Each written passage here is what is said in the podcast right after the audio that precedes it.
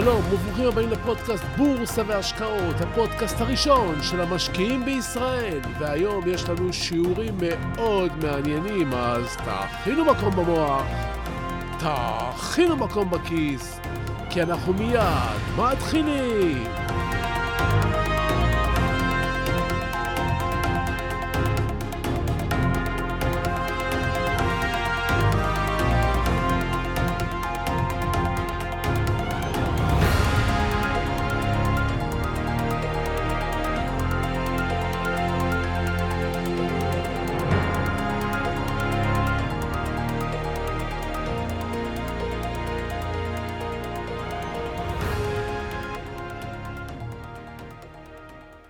היפנים שהביאו לעולם המערבי את הסושי ידועים כחובבי דגים טריים. במשך שנים ארוכות פיתחו היפנים אנינות טעם מיוחדת בכל מה שקשור לדגים טריים. הם השתדלו תמיד לקצר את משך הזמן בין החזרת נשמתו של הדג לבורא לבין הגעתו לצלחת. עד כדי כך הגיע המצב שמסעדות רבות אפילו הציבו באולם ההסעדה מיכלי מים גדולים בהם שחו הדגים. כסועד, היית יכול לבחור לארוחה את הדג בעודו שט להנאתו במים, ולאחר שהצבעת עליו, הדרך לצלחת שלך הייתה אורכת דקות ספורות בלבד. אחת הבעיות שצצו בשנים האחרונות היא הידלדלות הדגה בקרבת חופי יפן. הדלדול הזה אילץ את הדייגים לצאת ללב הים כדי לחפש את הדגים המבוקשים. אולם כאשר הם הגיעו עם הכבודה שלהם לחוף, הדגים כבר לא היו טריים דיים, וענייני הטעם בין הסועדים עיקמו את אפם, והיו מוכנים לשלם פחות. זה תמיד כסף. בלית ברירה, בנו הדייגים היפנים יחידות קירור והקפאה על הספינות, ויצאו שוב ללב הים. גם הפעם, לאחר ימים ארוכים בלב הים, ולמרות ההקפאה של הדגה שעלתה ברשת, הרגישו עניני הטעם את ההבדל בין הדגים הטריים לאלה הקפואים, ולא הסכימו לשלם מחירי פרימיום על סחורה קפואה. הדייגים הנואשים פירקו את המקררים והתקינו במקומם מיכלי מים עצומים על ספינות הדייג, ואליהם הם השליכו את הדגים שתפסו על מנת שיגיעו חיים לחוף. מאחר ומשקל המים והמיכלים היה גדול במיוחד, נאלצו הדייגים לדחוק כמות גדולה של דגים למיכל קטן יחסית, כדי שהעסק יהיה כלכלי. וככה שרוב הדגים הגיעו בצפיפות, והם לא נעו במשך הזמן מלב הים אל החוף. הם הגיעו חסרי חיוניות, מה שהקרין גם על הטעם והצבע של עניני הטעם. הסוגיה הזאת נפתרה גם היא, כאשר דייג חכם אחד חשב מחוץ למיכל והגה רעיון. הוא הכניס כריש קטן לתוך מיכל הדגים. הכריש היה רודף אחרי הדגים ומשאיר אותם ערניים וחיוניים. הימצאותו של הכריש גרמה לדגים לנוע כל הזמן, להיות פעילים, ולמרות שגם הוא אכל כמה מהם, התוצאה הייתה טובה, והסועדים לא התלוננו יותר. הדייגים היו מרוצים מהפתרון, וגם אם טעם הכריש מדג אחד או שניים במהלך המסע לחוף, זה היה בטל בשישים לעומת הערך שקיבלו השאר. מעניין, לא? שוב שלום לכם וברוכים הבאים לפודקאסט בורסה והשקעות הראשון של המשקיעים בישראל. הפודקאסט שחושב מחוץ למיכל ומביא לכם קווי חשיבה שלא תמצאו בשום מקום אחר. היום אנחנו נמשיך לשחות ליד מבטחים ונדאג שהכריש רק יאתגר אותנו ולא ינגוס אותנו, אז uh, תכינו מקום במוח, תכינו מקום בכיס, כאילו אנחנו ממש, ממש מתחילים.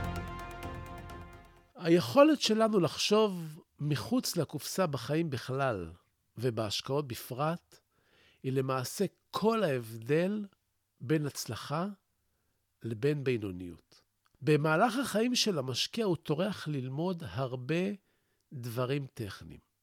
אני פוגש משקיעים שמחפשים כל היום עמלות נמוכות, אתרים של טיפים, מידע יבש, מושגים, נתונים, וזה טוב, אבל אתם חייבים להבין שעצם העובדה שאתם אוחזים במפה עדיין לא מכינה אתכם לשיטוט ביעד. דמיינו לעצמכם לרגע שאתם עומדים לטוס לניו יורק. אתם מקבלים מבעוד מועד מפה של הסאבווי, הרכבת התחתית של ניו יורק. אתם בוחנים אותה, אתם רואים את הקווים, מבינים את מסלול הנסיעה, קוראים על שמות התחנות השונות, ולמעשה אתם כבר מבינים מהארץ את המסלול של הרכבת התחתית. כל זה טוב ויפה, אבל שום דבר ממה שלמדתם לא מחליף ומכין אתכם לדבר האמיתי. לכמויות האנשים שנכנסים ויוצאים בכל רגע מהסאבווי, לתורים ולמהירות שיש להיכנס ולצאת מהרכבת, לטיפוסים הססגוניים וגם המפחידים שלעיתים מסתובבים שם ברכבת התחתית, לריחות, לירידה מתחת לאדמה, להתנהלות בתוך הקרון וכדומה. המפה היא רק מפה. היא אף פעם לא העולם עצמו. משקיע בשוק ההון מרכיב פאזל מחלקים, אבל בניגוד למה שאתם מכירים בעולם הפאזלים, כאן אין לנו את התמונה הסופית. מפוזרים סביבנו מאות חלקים קטנים, ואנחנו מנסים להרכיב בלי לדעת איך צריכה להיראות התמונה הסופית.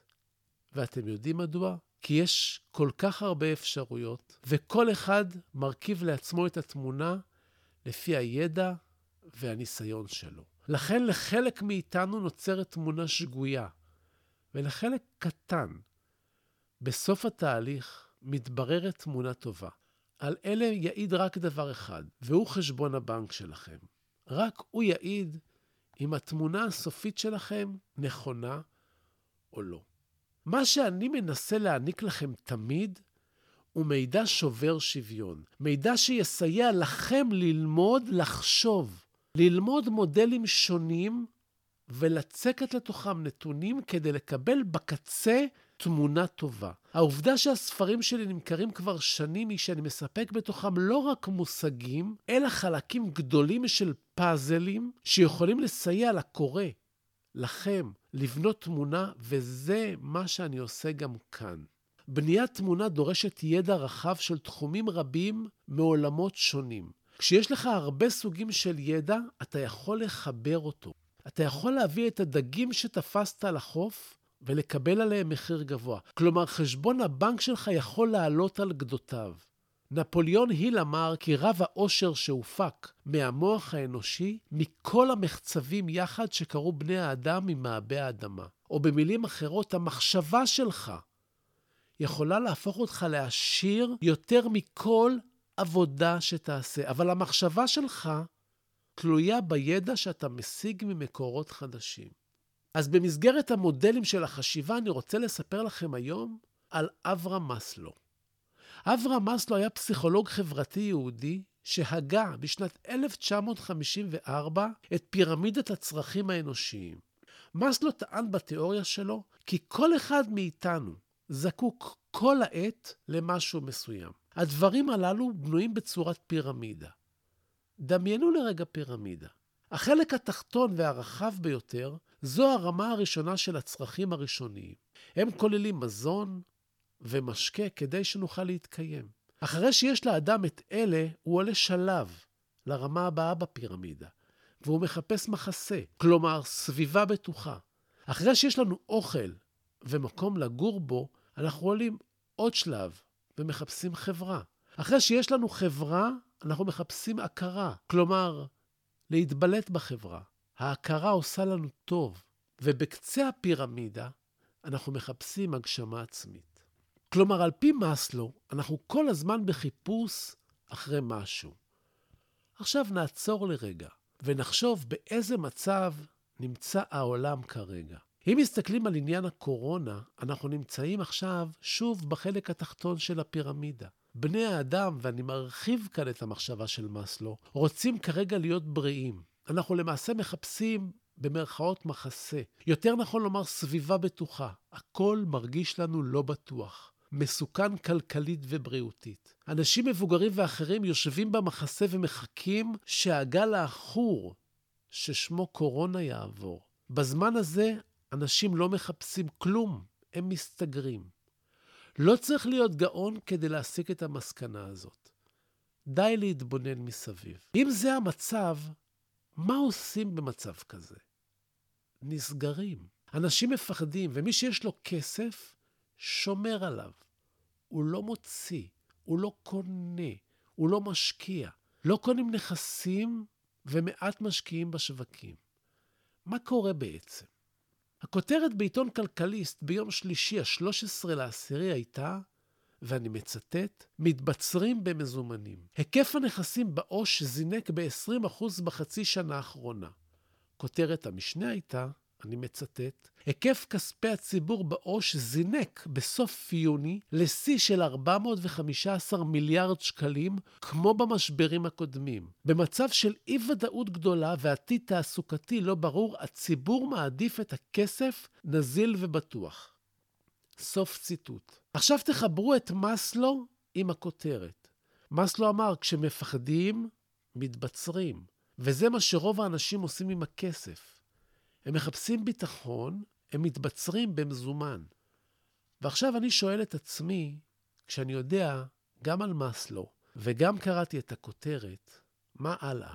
האם הקורונה תחלוף? התשובה היא כן. ואחרי שנגענו בביטחון, השאלה הבאה המתבקשת, מה הלאה? אחרי שהקורונה תחלוף. מאסלו אמר שאנחנו נרצה הכרה והגשמה, כלומר, נשתחרר. וכשנשתחרר, לא נרצה או לא ירצה רוב הציבור שהכסף ימשיך לשבת בעובר ושב עם 0% ריבית. אז הכסף יעבור דרך בתי השקעה וקופות הגמל והמשקיעים למקום שאפשר לקבל תשואה. כלומר, חלק גדול מהר השקלים הזה יזרום לבורסה. אולי עוד שנה, אולי עוד שנתיים. ואם יהיה הרבה כסף שזורם למניות בארץ, למשל, אז יכול להיות שהשוק הישראלי עם המניות הגדולות שלו, שירד עד כה, יתחיל לעלות. כל משקיע מתחיל יגיד לכם שכדי להרוויח בשוק ההון, צריך לקנות בזול ולמכור ביוקר. כמו שאמרתי בפרק הקודם. וורן באפט אמר שהוא קונה כשכולם מפחדים, ומוכר כשכולם אמיצים. ועכשיו אני משאיר אתכם לבד, עם מאסלו, עם הכותרת של כלכליסט, עם התיאוריה של וורן באפט, עם השוק בישראל, שלא התאושש כמעט השנה מאז שהוא ירד, עם מניות הבנקים ומניות פיננסים שירדו, ויש שאומרים שאפשר לקנות אותם במחיר זול. כי אני רק רוצה לגרום לכם וללמד אתכם לחשוב. את כל שאר הנתונים אתם תמיד תוכלו להשיג במקום אחר. ועכשיו אנחנו עוברים לפינת הטיפים שלנו.